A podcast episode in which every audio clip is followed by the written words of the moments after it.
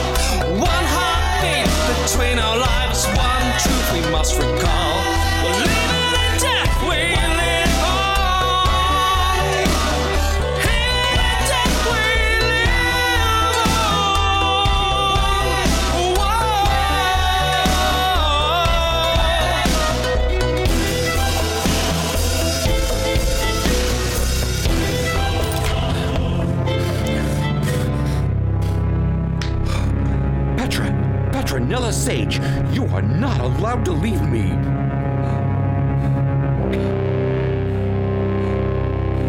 There is no pulse. She's gone. She's she's dead. I killed her. Petra?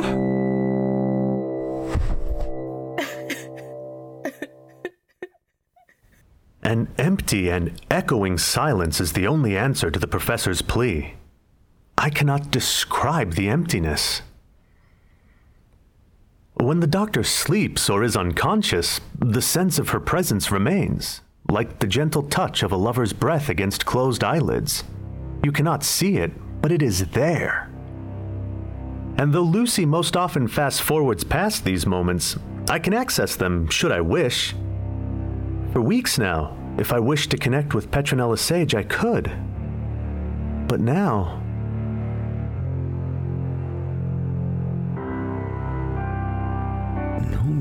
no, no, no, no, no, no! This is not how we say goodbye! Professor, I will not stand for it. You promised, Petronella. You said death is no barrier to your life. So prove it. the professor, she is gone. I'm sorry. Then we will get her back. Go. Bring me a prayer bowl now. I don't think. whatever that- protest Abigail had thought to make, it died on her lips as she looked into the anguished eyes of her friend. Without another word, she hurried into the main laboratory and pulled down the suspended chair that gave them access to the rafters. Clockwork gears ratcheted through the links of a brass chain and winched Abigail aloft in the chair to the rack of prayer bowls suspended high above the center dais. She gently loosed the clamps holding the bowls, scooping two of them into her lap. She re engaged the clamps for the remaining bowls, and then pulled two of the small wooden clubs loose from the clockwork arms that wielded them. A quick reversal of the lever, and the chair lowered itself back to the laboratory floor.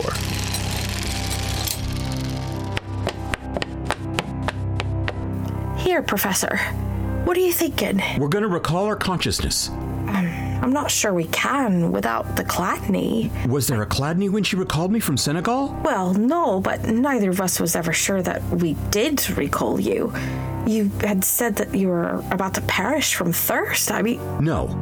No, it was Petra. I'm sure of it. She recalled me because that's what she does. She looks death in the eye and says, No, I plan on following her example. Now help me. Come on, pet. Come home. We're here waiting for you. Come on. Come on. Come on! I'm sorry, Erasmus. It, it doesn't seem to be working. Then we need the Chladni. I'll get one. You tend to her. Make sure she isn't bleeding. Give her more air.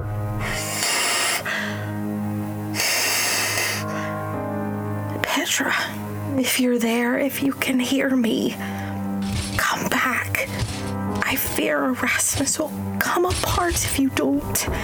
Please. Do you know how to bow this thing? Yes. Can you do both bowls? I think having a chord might be important. I think I can manage. Petra! Oh, Petra! Why, why, why won't she respond? Petra, I'm here, love. It's all right, Erasmus. She is breathing, uh, but still under anesthesia. She won't wake up for a while yet. I, need to sterilize these. Can you get me some boiling water? Erasmus. Professor. Yes, sorry. Just. I am loath to stop touching her. What if she stops breathing again? Which is precisely why I must finish the surgery as fast as possible. Help me. In spite of shaking hands, Abigail's resolve is unwavering as she sterilizes the instruments and refreshes the stack of gauze bandages on her tray. By the time the surgical supplies are ready, her hands are steady once again. I was just about to remove the molybdenum hoop when Petra. when she. uh, So I need to pull that free using these needle nose grips.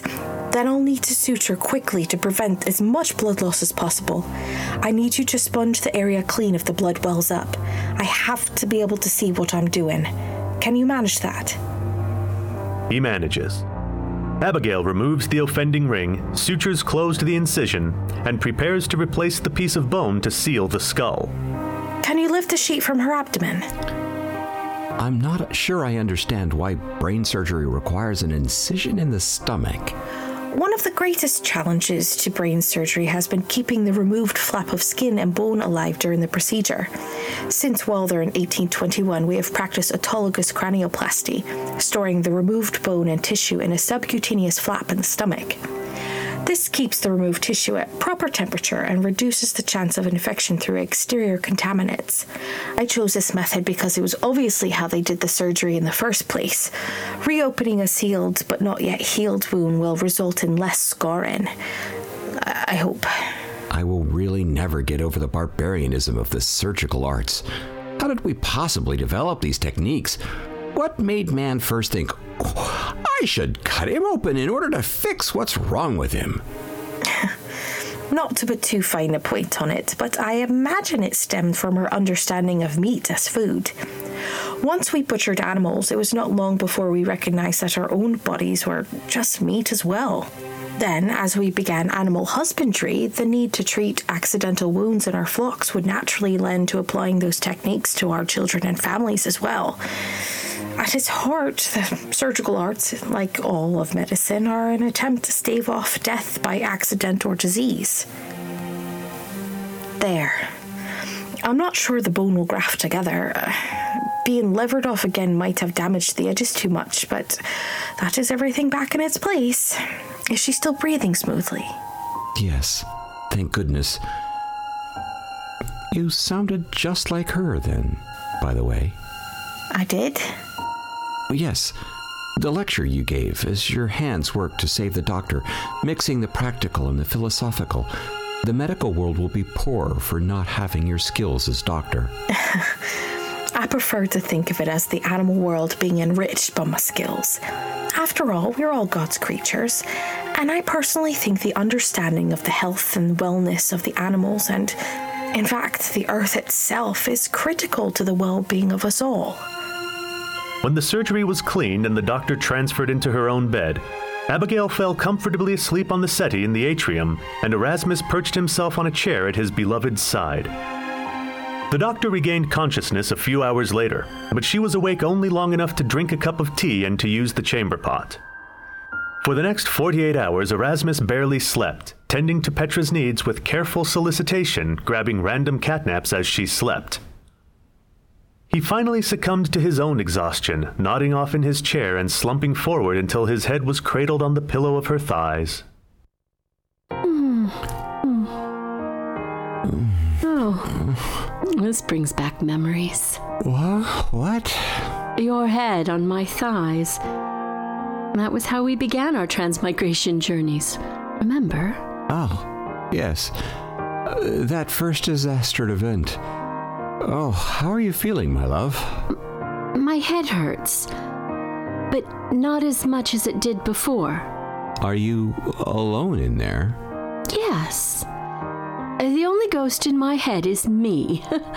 Help me sit up, will you?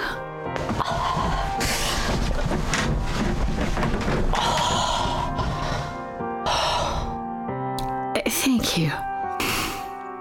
It is probably going to be a while before I'm steady on the pins again, isn't it? Yes, but we can help, Abigail and I.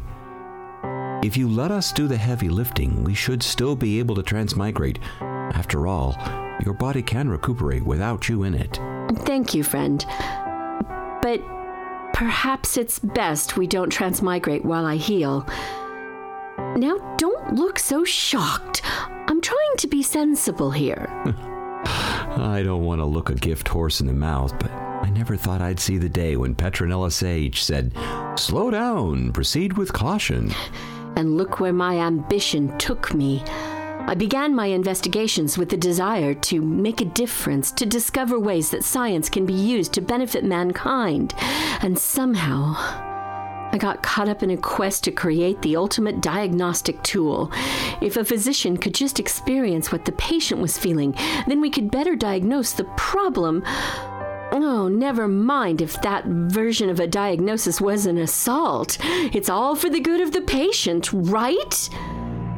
Oh, Erasmus, when I think of doing that, when I realize that I'm no better than the man who tried to bend me to his will, how can I ever justify that? It was you who told me that the history of the surgical arts is bloody and violent, but always that violence was in service of the greater good. Forward progress has often been defined by brutality. I know those are my justifications, but that does not help. I still believe in your work. I believe that transmigration is an unparalleled tool, one that can be used for good. How can you be so sure? We followed you to the future. Abigail and I met a young man who uses a different sort of co-apperception, one that does not cause distress or harm. Justin is able to be in our heads in yours. Or he might even be in our heads now. What? But I don't feel. There's no. Yes, Justin calls co-apperception telesensation. It was developed from your original notes. I have so much to tell you, so much of the future of your work and the things we need to do to keep that work safe. Will Savant succeed in reigniting the doctor's passion for her work? Or will the stain of assault cause her to turn away from transmigration altogether? We'll find out after this short musical break. And now, dear friends, we invite you to listen to the talented melodical expressions of Avital Raz.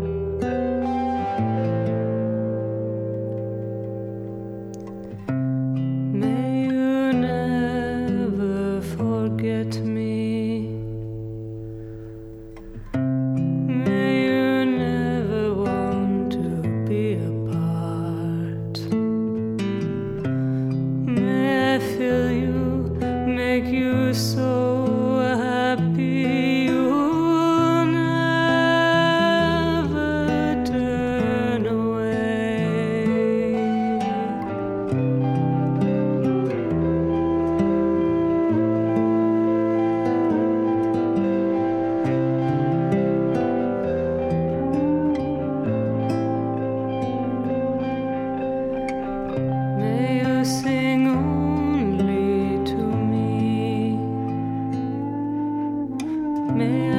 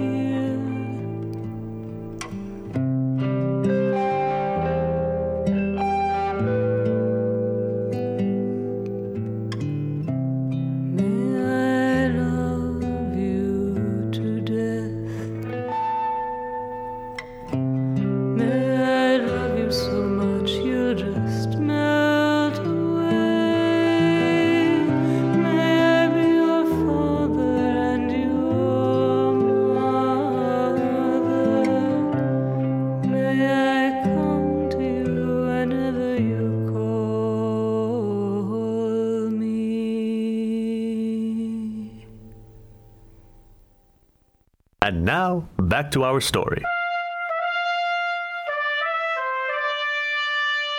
When we left our heroes, they were in the recovery room after brain surgery, and the doctor was demonstrating an alarming lack of ambition. Ladies and gentlemen, I have tried from the moment I accepted the charge of honest reporting on the inner lives and outer adventures of Dr. Petronella Sage and Professor Erasmus Savant to clearly describe the thoughts and actions of our two adventurers. Telesensation gives me access to their thoughts and feelings, but it cannot detangle the skein of emotions nor provide illumination where none exists. The fact is, we humans are contradictory and baffling creatures. We feel a myriad of conflicting emotions all at once. Even with the distance that Lucy affords me, it is at times difficult to parse truth from fiction, wishes from decisions. What I can tell you is that for the first time since I began this task, Petronella Sage feels uncertain about how to proceed. Abigail, will you join me for tea? As soon as I fed the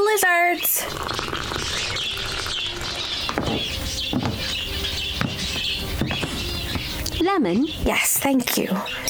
You have a bit more color to your cheeks this morning. How's the head? It hurts less every day. And the bone seems to be knitting well. You did a good. You did a great job with the surgery, Abigail. I don't think you can call any surgery where a patient dies on the table great. Well, maybe not. But you brought me back and fixed my head, so I'm grateful nonetheless. How goes the residency? Oh, I got to fix the broken foreleg on a mare yesterday. The new copper alloy bones are a remarkable achievement, and the clockwork exoskeleton for support during healing is a game changer. It is hard to believe that just a few years ago we shot any horse with a broken leg. Remarkable. Is there any chance we'll bring that technology into human trials? That would certainly seem to be the plan. I'm certain Dr. McNeish would love to add artificial bones to his achievement of limb reattachment. Limb reattachment was your work, no matter what McNeish says. I'm certain the Society will see that and correct their attributions for the future. But, Petra, I hope you don't mind me saying, I have never known you to dwell on such concerns. Your focus has always been on the future and what you can achieve. Why this sudden, I don't know, uh, caution? Did Erasmus put you up to speaking with me? He is concerned. We both are. Perhaps you are right. Maybe I have lost focus. Or it is possible I've just had brain surgery twice and I need some time to recuperate. Isn't that always the advice the two of you have hounded me with? Slow down, Petra. Where's the fire, Petra? Rest, Petra. Fine. Then, as your friend, I suggest you place a time frame on your rest and recuperation. Give yourself to the new year, but then get back in the saddle, Petronella Sage. You will never forgive yourself if you fail to complete the research you started. Abigail was right. The doctor needed a framework. Her own ambition had always provided that, but in the circumstances. Well, suffice it to say that true friends are a resource too often discounted in the annals of science. Via her friend's prodding and many hours of reflection, Petra reached a point of equilibrium, a willingness to suspend the decisions of her future until after the holidays. To stop for the first time in years and spend the days fully inhabiting her own body. One, two, three. She reestablished the exercise regimen she had once decreed to keep the homebody in top physical condition. She took time to read the latest papers and research reports from the surgery departments at King's, as well as Edinburgh, Harvard, and Oxford. She spent time with Erasmus and Abigail and shared the story of the rabbit holes she had fallen down. And as the holidays approached, she became more and more her old self. Come on up, Erasmus. I'm in the office. Hello, pet. It is official. The college is on winter break, and not a moment too soon. The students shouldn't impact you too much this term, my dear. Aren't you still on teaching leave whilst finishing your book? Yes, but the hall below is far too busy during term, restricting my access to you. Ah, I hadn't thought of that. My own forays below have been so infrequent of late. You'll have to face down McNeish sooner or later. Yes, I realize that, but not today. So, are you heading home for the holidays with your folks? No. Father has convinced my mother they should seek the sun for Christmas, and they left for southern climes this weekend. I'm on my own for Christmas, I'm afraid. What a coincidence! Mother is in Morocco chasing after a particular damask she has her eye on for the redecoration of Karen Rian. I'm on my own as well. And Abigail is off to tend horses in the Scottish borders and will only return on the 23rd. So, we are alone at last. it seems that way. Whatever shall we do with ourselves? I can think of a few things, but perhaps you should get some supplies. He did not need asking twice. The professor went to town to get bread, wine, cheese, scotch eggs, dates, chutney, sausage pies, and a small box of French chocolates. Enough food for a week for two people. He deposited those purchases on the stairs and immediately went out again, this time returning with a giant armload of down filled pillows and an extremely fluffy duvet. The doctor met him on the stairs. Bolsters, a duvet, pillows. I can see how you are expecting to spend your time. Not precisely. I I mean, not if you wish otherwise. I just felt it was about time that your body was treated to a more comfortable rest than a narrow bed shoved against a stone wall. I wanted you to have true comfort. I don't think my narrow bed will be comfortable no matter how fine the furnishings. Right. So, uh, mm, maybe now is the right time? I mean, well, I have one or more secret to share. Follow me. He led the doctor over to the empty space the elevator once occupied. Le Chargé de l'Affaire had done a hasty job of removing the brass cage and sealing the shaft to prevent discovery from below. The wood that patched the hole in the floor was mismatched and unfinished. The cab of the elevator itself was shoved to the corner, cables coiled beside it like a child's forgotten ribbons. I had the chaps help me get this up here before we dismantled the lift.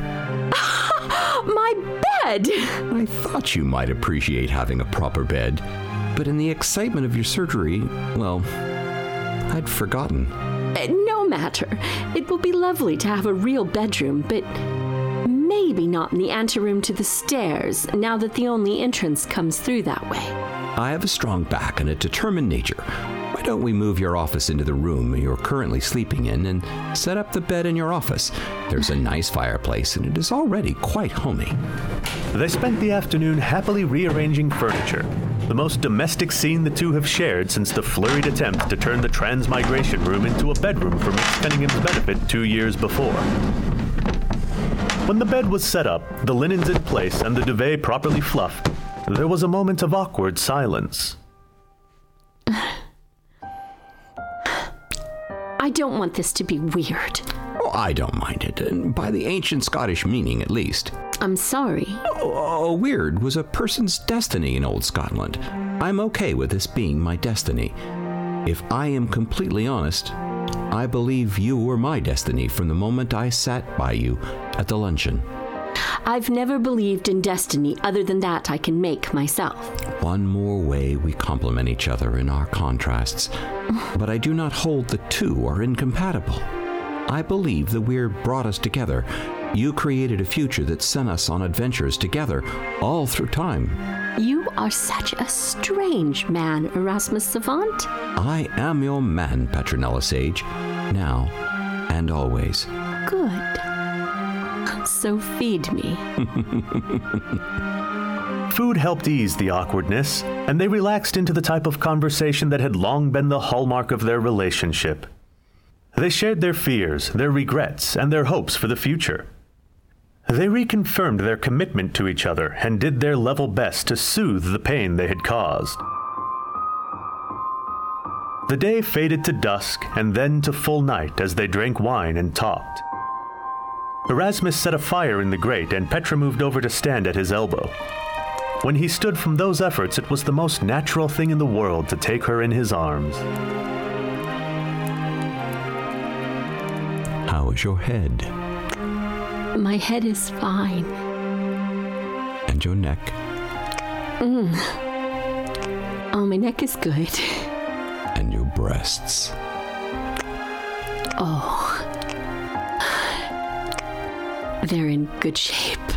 I think I should check for myself. If that's what you want. I do believe I desire that, yes. We will take this at your speed, my love. I can stop whenever you need me to.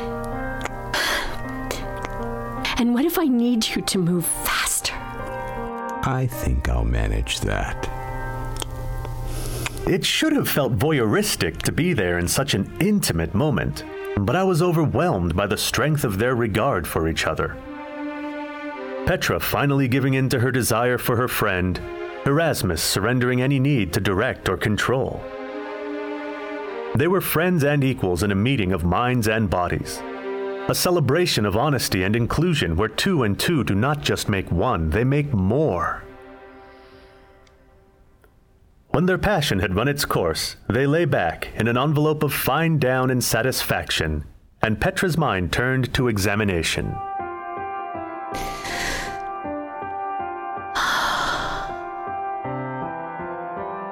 Why do you suppose that was different?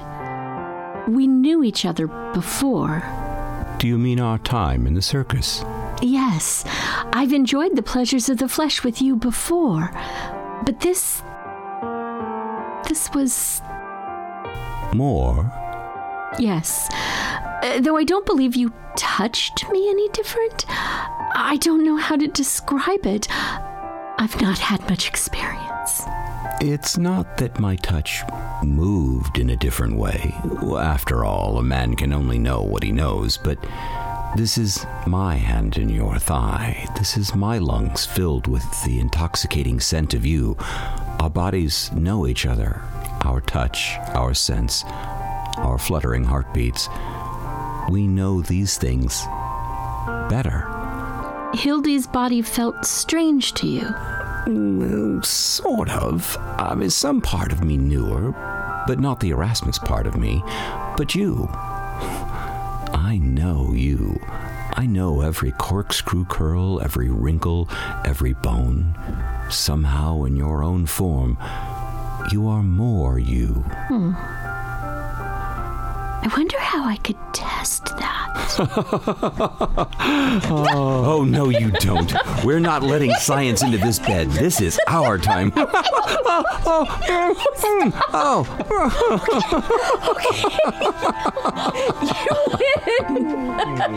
no science in bed.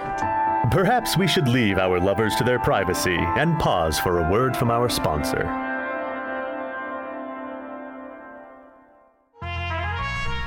Hello there, Chip Michael again.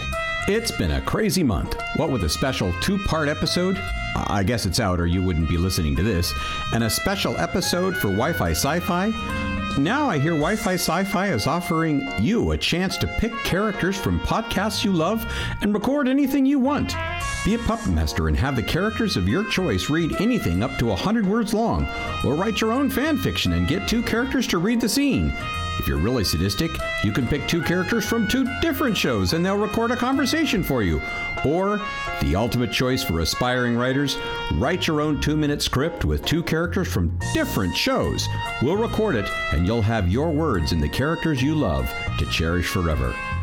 This is your chance to get Petronella, Erasmus, Abigail, or the narrator to say the words you've always thought they should, or involve your favorite characters from Girl in Space, Oz 9, Moonbase Theta Out, Relativity, or the Ninth World Journal. You pick the characters, you pick the words, we'll bring them to life. Visit wifi-sci-fi.org for more details.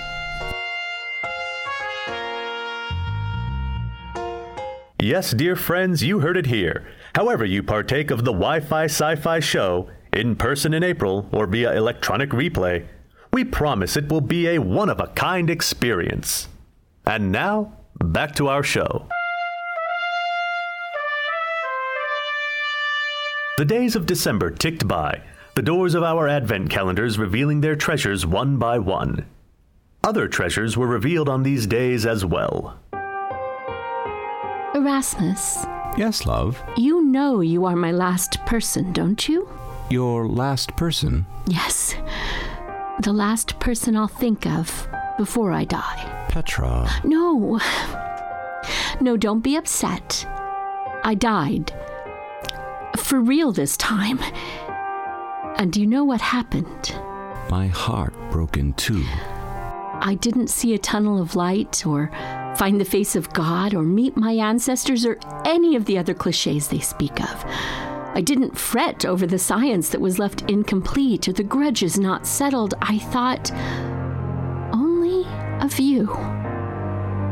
My last person. The one who means more to me than all others. You are my last person. And you, I know, are mine, my love. You are my first, my last, my only. And the days flew by in a haze of love until it was the 23rd, and Abigail breezed into the laboratory full of holiday spirit and tales from the horse ranch.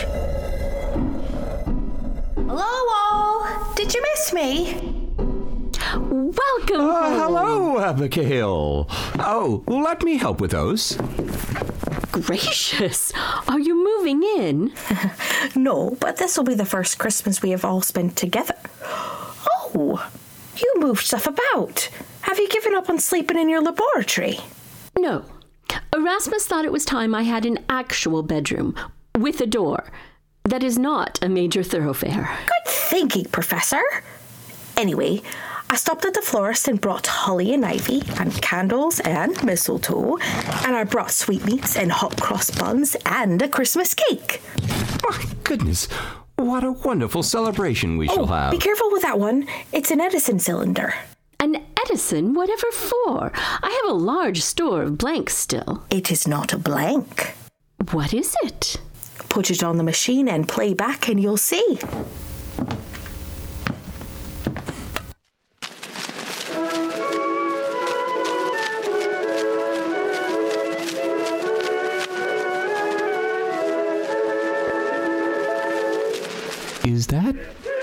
Mendelssohn? Lovely. I have only ever heard that at the cathedral. I know. This is all the rage. Recordings of live music performances that you can play back in your home. Isn't it marvelous? Oh, this is unbelievable. It will have a fantastic effect on everything. Uh, music on demand. Will people still learn to play the spinet or sing? Or will we simply rely on mechanical means to bring music into our homes? Well, I don't know about that, but imagine a future where anyone, no matter how remote they live, no matter how rural, could hear a symphony. It would be life changing. Truly, we live in an age of wonders electricity, motor cars, invisible seam sewers. Come, Abigail, let's cut into the Christmas cake and make a toast to the Christmas tide, to science, and to our friends who bring such wonders into our lives. And so the three friends spent the holiday as we hope you will, in good cheer and good company. There are many worries ahead, but for now, in the amber glow of firelight and the warmth of good whiskey and good conversation, Sage and Savant carve a small moment of perfection, one that will need to sustain them through the tension of the weeks ahead. Soon, Abigail will come to my time once again, and we will do our best to develop a plan to foil Les du Temps. I have no idea how we can secure the past or the future, but I know that moments like this, golden moments by the fireside, those precious connections we have forged, are worth fighting for.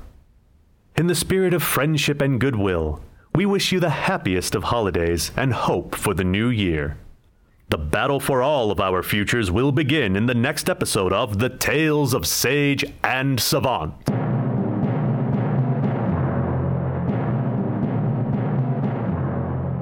The Tales of Sage and Savant is a Twin Star production brought to you on the first of each month from our Southern California studios. Starring Eddie Louise as Sage, Chip Michael as Savant, Emily Riley Piatt as Abigail, and Justin Bremer as the narrator. Soundtrack music, sound design, and audio engineering by Chip Michael. The theme song for season 4 was interpreted and recorded by Victor and the Bully.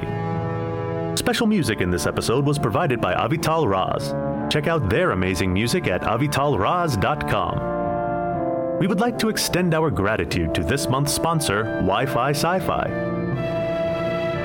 Episode 405, Part B, The Last Person, was written by Eddie Louise. Check out our website, sageandsavant.com, to find the facts behind the fiction. If you like our show and would like to help us do what we do, go to patreon.com slash sageandsavant and become a supporter. Episode 405, Part 2, The Last Person, was written by Eddie Louise. And finally, as always, we urge you to remember that death is no barrier to science.